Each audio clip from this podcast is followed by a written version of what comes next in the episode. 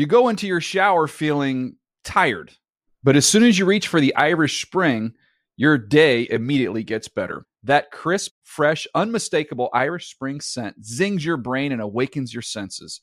So when you finally emerge from the shower, 37 minutes later, because you pay the water bill so you can stay in there as long as you want, you're ready to take on the day and smell great doing it. Irish Spring Body Wash and Bar Soap. Fresh, green, Irish. Shop now at a store near you. Coming up on Total Access, the locker room. I'm sitting here in the middle of the table with all y'all looking like I just gave all y'all the business and I do it again. And I can remember them coaches sitting there like, all right, y'all, like, like y'all calm down, y'all calm down. And I'm oh, so y'all was getting like, into it. Oh, yeah, yeah, yeah, oh, getting into dog. it. Like getting into it. But that's when they knew, like, that's when they knew, like, yeah, he different. Welcome to NFL Total Access, the locker room. I'm Michael Robinson, and as always, joined by former head coach Brian Billick. Coach, what's going down? Doing good today. Got an interesting one today, don't we? Yes, we do. We're going to let you guys in on what players and coaches really talk about inside the locker room. Today, we're keeping things in house with our very own three time Pro Bowler, ball hawking cornerback DeAngelo Hall. And guys, he's going to let you guys in on exactly what makes this guy special. He is feisty uh, all the time, he is always trying to compete, coach. And I think that's what made him great on the field. Yeah, and it's an interesting time because we're talking about the postseason, but pre draft time and the things you guys go through to prepare yourself. Some of the really interesting stories about what takes place during that time period. And here he is, our NFL network colleague and one of the last shutdown cornerbacks of the National Football League, friend of the podcast, DeAngelo Hall. Big D Hall, welcome to the show, big dog. What's going on, fellas? M Rob, Coach, how y'all doing? We're doing good today. Doing excellent. So you already know what time it is, man. Locker room story. Again, I have to remind you, none of those, none of the stories we put on TV. All right, this is the this is the Total Access the Locker Room podcast. Yeah. You got to give us something real, dog. What you got for us? All right. Well, you know, oddly enough, this topic was just fresh in my head because on TA we were talking to Aaron Jones, Green Bay Packers running back, just got a new deal congratulating him. And I told him, I said, hey, won't you tell Matt LaFleur to tell you that story about how D Hall almost kicked this? You uh. know what? And so Aaron Jones immediately eyes perked up and he was like, I said, Yeah, I can't wait for you to tell him that story. So I'm gonna tell y'all that story. And so back in the day, Matt LaFleur was, uh, God, I think he was a tight ends coach or assistant. He was a QC doing something, you know, yeah. grunt work grunt yeah. work stuff. You know, you could tell he was a great mind. Him, Sean McVay was on this right. uh, staff, Raheem Morris, young Aubrey Pleasant. Uh, I mean, they had some talented coaches. And, uh, you know, Mike Shanahan was the lead lead guy, and Mike believed in practicing a certain type of way, and it was balls to the wall. I, yep. I mean, I got I've been called in Mike's office before for not practicing hard enough, so I, I, I, totally understand the standard by this point. Uh, but it was, you know, it was an OTA type of practice where, gosh, I want to say might even have been uh, RG's rookie year because mm-hmm. coach had us split up into two separate fields. So he had the one offense on one field going against kind of the younger defense, and then he had the one defense going against the younger offense. Yep. And we had a tight end, Logan Paulson. And Logan was a dirty word guy. You know, he wanted to put his hands on you, real special, special teamers type of guy. And uh, you know, at that point, I was playing a little safety, and so I walked myself down to the box, thinking, you know, we in shorts and t-shirts. I think we might have had helmets on. Yeah, we did have helmets on. We're in shorts, t-shirts, helmet, and Logan goes to block me, and I'm trying to get off, you know, kind of finesse, yeah. get off, and I'm like, you know, I, I can't get off. I'm he like, grabbed you, yeah, yeah, yeah, he grabs. I'm like, you know, all right, all right. So next play, so I get beat him with speed, M. Rob. So I get past him, and he kind of grabs me and pulls me, and I'm like, hold up, bro at that point, now I'm like, dude, you could get somebody hurt, you know, because now I'm the older, uh, now I'm the older yeah, right. guy, right? So I'm like, hey, look, man, you can't pull me from the back like that. Well, my coach told me to. I said, well, who your coach? Who your coach? no, you know, who your can't coach? put that man out there like that. so, he gave him up in a minute. Yeah, right there. so he he, point, he points to the floor, and I run up on the floor, and I said, you know what? At first, I ran up on, uh, on on Logan after he did it to me. Right, I run up on Logan and I start asking him these questions. Right, so I had already ran up on one dude, kind of looking up, pointing to him, talking, you know, you know, little man complex talking. And so once I get the answers from him in the middle of doing practice, right, I run up to the floor and I'm like, hey, dog, next time you tell him to grab me and block me like that, I ain't gonna kick his ass. I'm gonna kick your ass. What? I mean, it was just, it was classic, dog. Why and, would you tell a coach that, dog? What's going on, Up to the source. And like just like Coach said, you got to go to the source, man. I can't. I, I, I, I, well, one, I didn't think I could win the fight with Logan. Yeah, so okay. I'm going to okay. find a smaller guy. And two, at, at, at that point, somebody had to pay. Somebody was gonna smart. pay at that point, and so I picked the smaller guy. But I love, love, love, love Matt Lafleur, man. He's a hell of a coach. But me and him, we always share that story and just laugh back and forth. He even tells, "Man, you remember that time you almost kicked my ass?" I'm like, "Yeah, I, yeah, I wasn't funny then, but I do." Hey, coach, how would you have reacted to uh, As a you coach? Know, uh, no, I'm talking about coach. No, uh, coach, I Billick. always- have I you always had told- a guy do something like that to you? I've always told my assistants, man, don't put ever put me in a position where I got to choose now, because you may not like that choice. You know? so, so you better you better deal with it, okay? don't, don't be looking to me like like uh, hey, can you can you bail me out here? You know. So it was uh, no, it, that one. I remember one time we had this week when I had Orlando Brown. You'll love uh-huh. this story. Oh, yeah. And this was after post Orlando Brown with the eye and and Okay. Orlando, and I love him like a son. But Orlando had a lot of voices going on in his head now. There was a lot going on in there. And Orlando was all about once you got his trust. So when he comes back to the team, I tell him, okay, Orlando, look, I love having you here. I love your passion, but I got to know that you're under control. So if something comes up, if I get involved and I, you know, I come to you, you got to show me you're handling this. I got to know that you're in control. Coach, I got it. I got it. So we're out of training camp and and there's a fight breaks out. And coaches are in there and whatever. Well, Orlando and the players all knew what Orlando was about and he literally had two guys, one in each hand, holding them off the ground. You know, and and Jim Colletto, my line coach, looks at me like, Brian, you gotta you gotta do something. I can't control this. So I walk I walk over to Orlando and I said, Orlando, this is that time. And he looks at me and he drops the guys and he goes and he walks to the end of the practice field and just stays there for about 20 minutes. He had to But- calm but- down. But just showed me, okay, I can handle this. I- I got okay. So he literally drops the guys and goes stands at the other end of the field. And the players looked at me like, "Oh God, did you see what Coach do? Oh man, he's got he Orlando listened to Coach, man. He so from that point on, I had real street cred because like I could control Orlando Brown. Yeah, yeah. You But it was, trouble, uh, right. Yeah, he was he was he was a joy to coach. He was something. It was always something with Orlando. Well, guys, as you guys know, we're, we're getting into the draft prep stuff, right? And D Hall, like I know when you were coming out of Virginia Tech, right? We all knew you were a first round pick. I mean, you know, the, the masses did, but how certain were you that you were a first round pick? You know what I mean? I mean, obviously you, you say the right stuff, but you know when you when you look at the man in the mirror, how'd you feel about obviously being a first round pick and how'd your preparation get down? Yeah, um, you know, I you know, I put my I put all my kind of early early underclassmen draft info stuff in, you know, to kind of just get a feel for what they were saying. And the grade actually came back second rounder. And uh, you know, at that time, I just you know I took a real honest look at the top corners that I felt like were going to be either seniors in that draft or underclassmen that were potentially leaving. And I really tried to be honest with myself and you know how fast am I compared to this guy? Can I actually really go play man to man versus this guy, or can I get the ball better than this guy? Do I tackle better than this guy?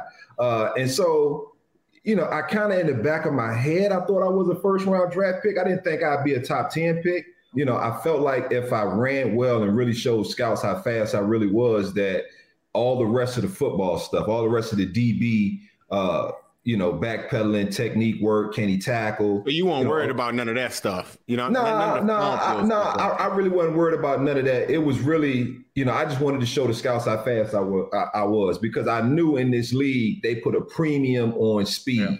Um, Did that- just the did year that- before, I saw did that- Terrence Newman get drafted top top five, I think, and and he was the fastest corner. So that to me was the standard, pretty much for me. Did that second round grade scare you off? Did you almost think, eh, maybe I shouldn't do that? It did. It did. I mean, it, it, it, scared me. You know, it made me really, like I said, it really made me look in the mirror, you know. And had I looked in the mirror and saw two or three guys that I felt were really better than me, I probably would have went back to school because I was a young kid too. Um, you know, I was 20 years old when I got drafted, went to college at 17. So I probably could have used another year to just mature you know, probably wasn't the best thing for me. And the next year, how about this? Pac Man Jones came out and went higher than me. I think he went six. and I always said, "Dang, and I, I, I kind of like Tennessee. I would have, you know, I would have, I would have, I would have vibed with Nashville. Uh, you know, had I stayed one more year, I always kind of sit back and think about that. You know, for me, it was about just competing. I knew how good I was. And I wanted to measure myself against everybody else. You know what I mean? Well, the good news was that it it motivated you then for these postseason workouts. Yeah. Where a lot of, if you're guaranteed, like I always, you know, dealing with guys and seeing, like you saw it with Alabama and some of the guys that didn't work out, that you know, that it's, yeah. you, I, I, get it when they're kind of going, man, just look at the tape. Yeah. Do I really yeah, need to run for you? I mean, come on now.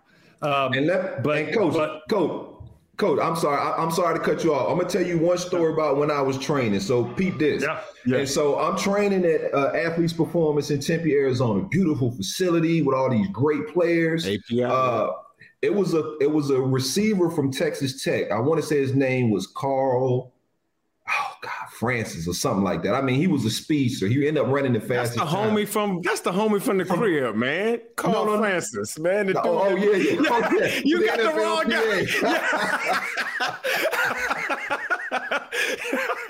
my and bad. Carl Francis is my homie. But yeah. buddy name, buddy name was Fran. His last name was Francis. But yeah. I, am gonna have to go back and look him up. He ended up being, I think, a second or third round receiver in my draft, but he was known as the fastest dude in college football, right? And so he was there. And so I was like, I'm gonna make sure every time we running, I'm beating him, right? And so that was my competition there. And then we had a top five receiver. Well, we had the number one receiver, which was Roy Williams from Texas, right? All world, everything. Right. He didn't even know my name when we got there, coach. I promise what? you he didn't. When we left, he went seven, I went eight. Oh, absolutely, coach. I, I, ate his ass up every day. And then when I saw him in Detroit as a first round pick, once I made sure I yeah. went and got cookies and ate them again. and when he was in Dallas, I ate him some more. But yeah, yeah, believe that. But but those dudes were my measuring sticks, right? So I went there, people not knowing my name. Um, but at the end, like I said, dudes were out partying, having a good time. Mm locked in. I knew what time yeah. workouts was, them tour days, because I knew like that was going to be my advantage. Like I never was a partier. I never got to do anything. I told you I was 17 when I went to college. 20 when I left. Like I, I really wasn't legally allowed to do much. and and then you know my background as a as a kid, as a 13 year old, I had a brother get murdered. And so like my mom and nightlife and all that wasn't an option. Mm-hmm. Like even as a 37 year old man and Rob, when I go home yeah. hang, hang out with my mom, I don't be out past yeah, a certain time. Like she knows, sure. yeah, exactly. That's just a mother's, you know, when when someone's been through that, you know, you, you do things a little bit differently. And so, yeah, so for me, it was it was all about locking in and and and, and maximizing the most out of that experience. And that's why when I talk to young kids when they're training, I want to know, like, all right, you training here, but what you doing? Are you want are you one to catch cats right. that's out hanging out? Because mm-hmm. you could easily get caught up in, you know, yeah. you got a little money in your pocket and you just aren't really taking advantage of the overall experience. And I think for me, I knew I, I, wanted to get the most out of it all. And like I said, from and and the dude name was Carlos Francis. There you go, from, Carlos. From Carl, there you go. Carlos Francis running on Texas Tech national championship for 100 team to Roy Williams, who was an all everything in college that I went and tried to dog every rep um, from one on ones to competing in anything. Uh, yeah, so you, yeah. You had so, a rabbit. You, you had a rabbit absolutely. down there, somebody to yeah. chase. And see, uh, you know, I, I, was down there um, uh, with uh, Tom Shaw uh, down there in Disney. You know what I'm mm-hmm. saying? He trained Prime and all of those things. And you know, the guy that I was chasing was Devin Hester. He was in my draft yeah. class, and he was fast, and we knew that he was the guy that everybody was looking at. And so every running drill, yeah, I, absolutely. I'm going to run with him. He was the fastest guy out there. I'm running with him. But guys, I ain't gonna lie to you, D Hall. To your point, I wasn't a guy that went out much too, um, especially leading up to my pro day. Even though I was a quarterback of a major college program. So I, yeah, I had my time out in them streets, guys. I had my time. No doubt. but but getting ready for the pro day, man, it was tough for me because like I tell everybody, if I would have came out 10, 15 years later, it would have been a totally different process for me. I would have been training exclusively at quarterback. Nobody would have even asked me to do anything else. Guys, it's crazy. I go out to my pro day, I run my 40, I do all my stuff, do all the movement drills, and I wanted to show them that I could play quarterback. So I made every throw. You know, I th- you know I, I threw over 100 and something balls. Every throw, uh, trained with some quarterback gurus before the process and everything. Then I stood in the middle of the field and asked, "What else you guys want to want to see?" I had a guy that wanted me to do backpedaling. He said, "Hey, I heard you had 20 interceptions in high school. Can you do some DB movement drills?" AD Hall. I started backpedaling. I started opening up. My hips hurt. All that, and I hadn't even trained for it. Yeah, I hadn't yeah. even trained for it. Right. Yeah. But it was one of those things where my whole dream was to be in the National Football League, not necessarily be a quarterback. And I knew mm-hmm. that I would have to show every, I, I would have to show teams that the more I could do, that was my value. Boom. After I did the DB drills, I had to do wide receiver drills after that. And then I did running back drills. You talk about somebody being tired as Right. Yeah. Oh my goodness. So what did you do? What did you do after that in your training? Did you train for all of it? Yeah, did you what- start doing that? change your- yeah. So so what I did was I did start to adjust. I did, you know, all of my quarterback stuff in the morning after I lifted weights, right? I, you know, after I did, did did the weight room stuff, I started doing my quarterback stuff. In the evening, it was all what I call other skill position stuff, right? I was catching the football, I was doing running back drills.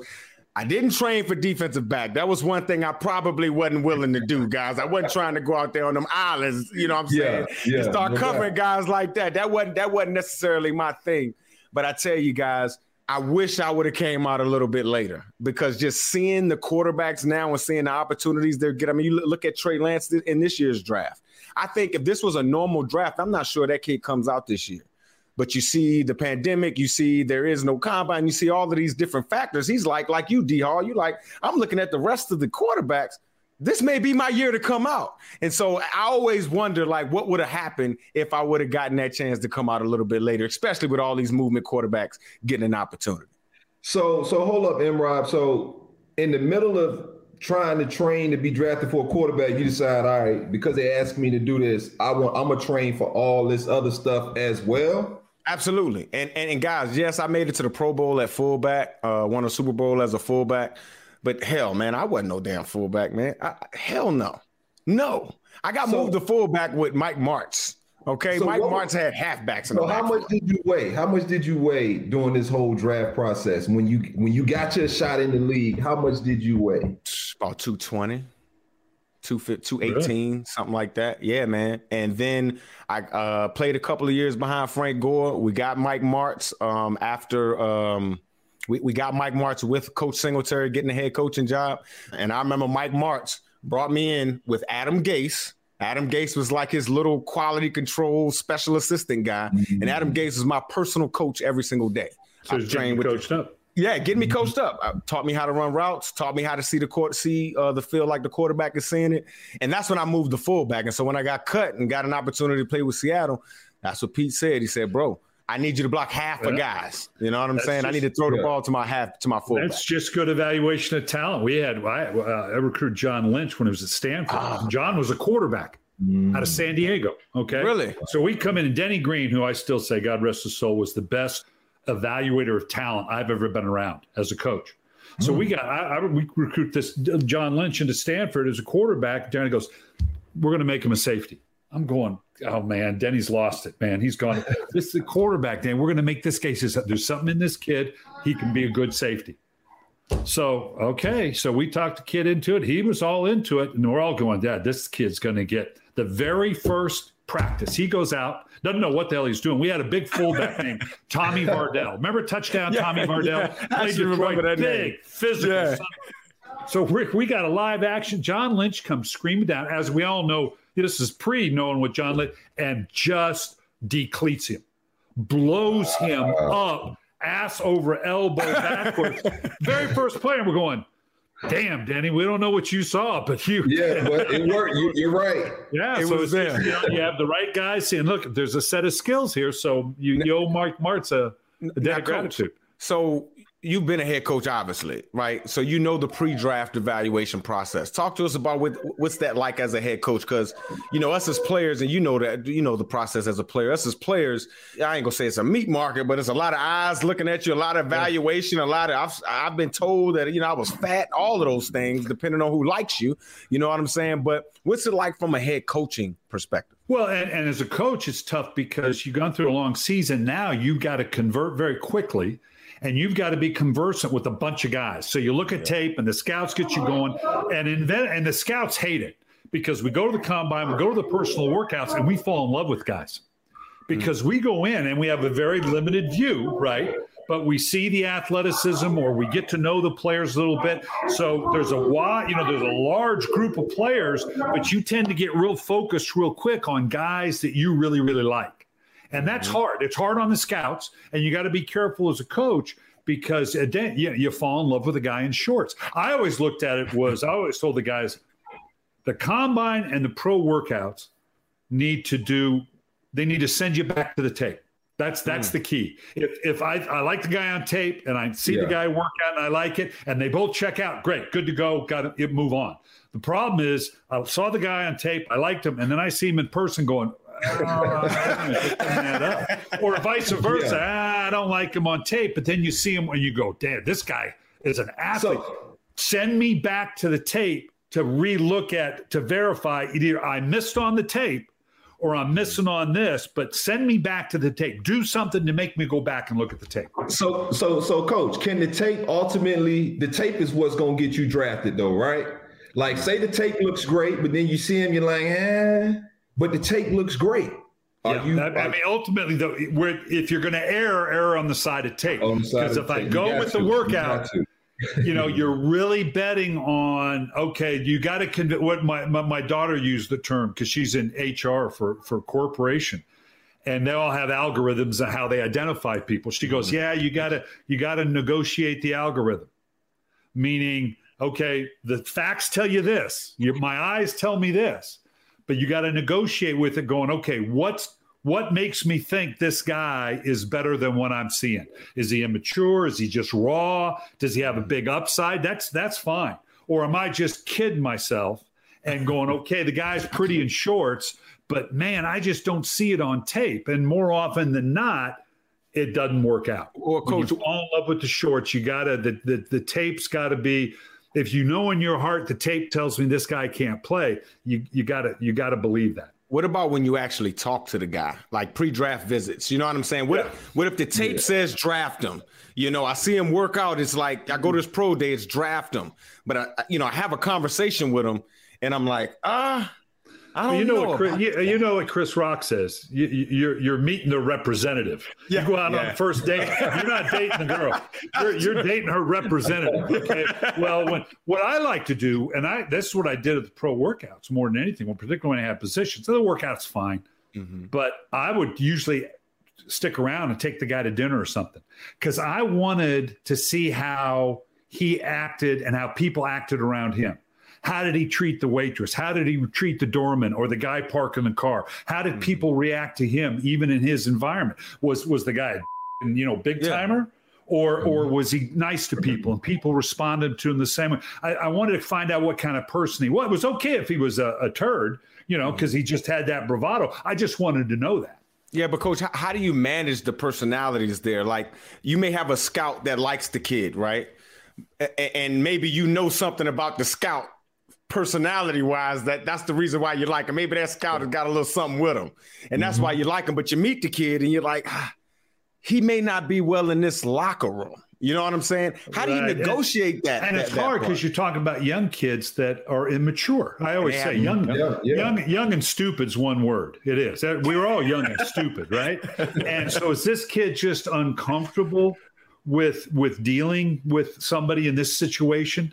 uh, or, and and and therefore that he comes off a little awkward or tries to puff up and be a little more than he is, and he doesn't come off well. A lot of it too is you rely on your you know scouts have a relationship with coaches, but you, you usually knew somebody on just about every staff. Mm-hmm. That as a coach, you could talk coach to coach. Go, hey, tell me about this kid and and and a lot of times you get on oh look don't don't be fooled by the fact he's a good kid or okay coach this guy's I tell you, you you better be careful because he's going to be in the principal's office a whole lot. as long as you know that going in, you yeah. know. So yeah, you you really have to rely on that evaluation. Hey, hey D, uh, you, you had some some pre-draft visits that you remember that was like, you know, I really like this place, or did you did, did you have a draft visit with Atlanta and that you knew they were going to draft you? Well, I had a, I had a couple really dope uh, pre-draft visits, and I say pretty pretty dope because as a dude who coming out of high school, uh, I only took one visit. You know, I committed to Virginia Tech as a as a as a junior, um, and was encouraged not to go see anybody else. Right? Why? Why would you? Why would you want to go they do. They did the same thing to me. and so, you know, I didn't. Being young and naive, I didn't. And so, um, you know, throughout the draft process to to to to have a team fly me up to New York, and you know, it was just super dope. So I'm gonna give y'all a couple different stories, and so. Mm-hmm. Um, one story, I'm up in New York at the Jets facility, and I'm in, you know, um, I'm, I'm, looking around, and the facility's super dope. But the way the Jets did it, they brought in like 30 prospects all together, all and the 30 of us was was pretty much all DBs, right? And so, you know, there I got to meet Dunta Robinson, who was a young dude from South Carolina transitioning from kind of safety to corner, kind of a no name like myself. So me and him kind of hit it off. We were, you know, smaller in stature corners, but super edgy, played real physical type of games. And so, you know, me and him kind of hit it off, bonded, became instant friends, and, and have stayed in contact ever since. Then you take, I go to Washington for a visit, and I'm there with Sean Taylor, Kellen Winslow, Jonathan Vilma, oh. DJ Williams, and myself. Mm-hmm. And they four Miami Hurricanes, right? And me. I'm the lone VTech. And for those who don't know, we played in the Big East back in the day yep. it was it was VTech Miami. That was a rivalry. And we knew Miami got the best players, got the best athletes hands down. But my argument to all them dudes was always like, I was always different. Like I could have went to Miami. I could have went to Florida State. Yep. I wanted to stay here in state and show y'all what we about. And by doing that, yeah, I'm sitting here in the middle of the table with all y'all looking like I just gave all y'all the business and I do it again.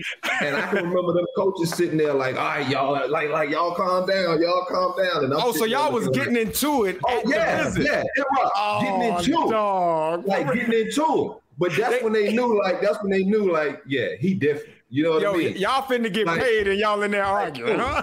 Coach, coach, the representative was there, but you best, believe, you best believe the dude who was going, who was going, who who had to back up the representative on the field, he was there too. And so, yeah, yeah, I wasn't having it.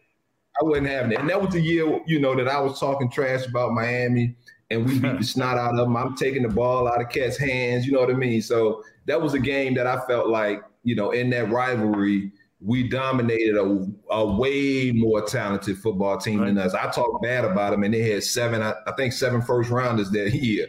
And so, and I thought the team with Ed Reed and all those guys were the better team, and I guess I was wrong.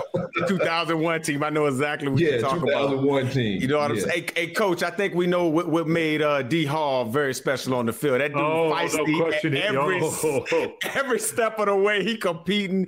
D Hall, thank you for coming by the podcast, man. You can come by anytime you want to. You had great perspective, and that's gonna do it for this week's episode. Coach, we'll see you next week. And that'll do it for this week's episode of Total Access, the locker room. For more insight with the locker room point of view, check out the latest episodes every Wednesday and Friday on Apple and Spotify.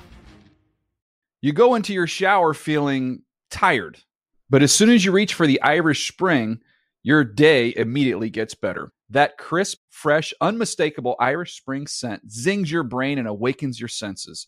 So when you finally emerge from the shower, 37 minutes later, because you pay the water bill so you can stay in there as long as you want, you're ready to take on the day and smell great doing it. Irish Spring Body Wash and Bar Soap. Fresh, green, Irish. Shop now at a store near you.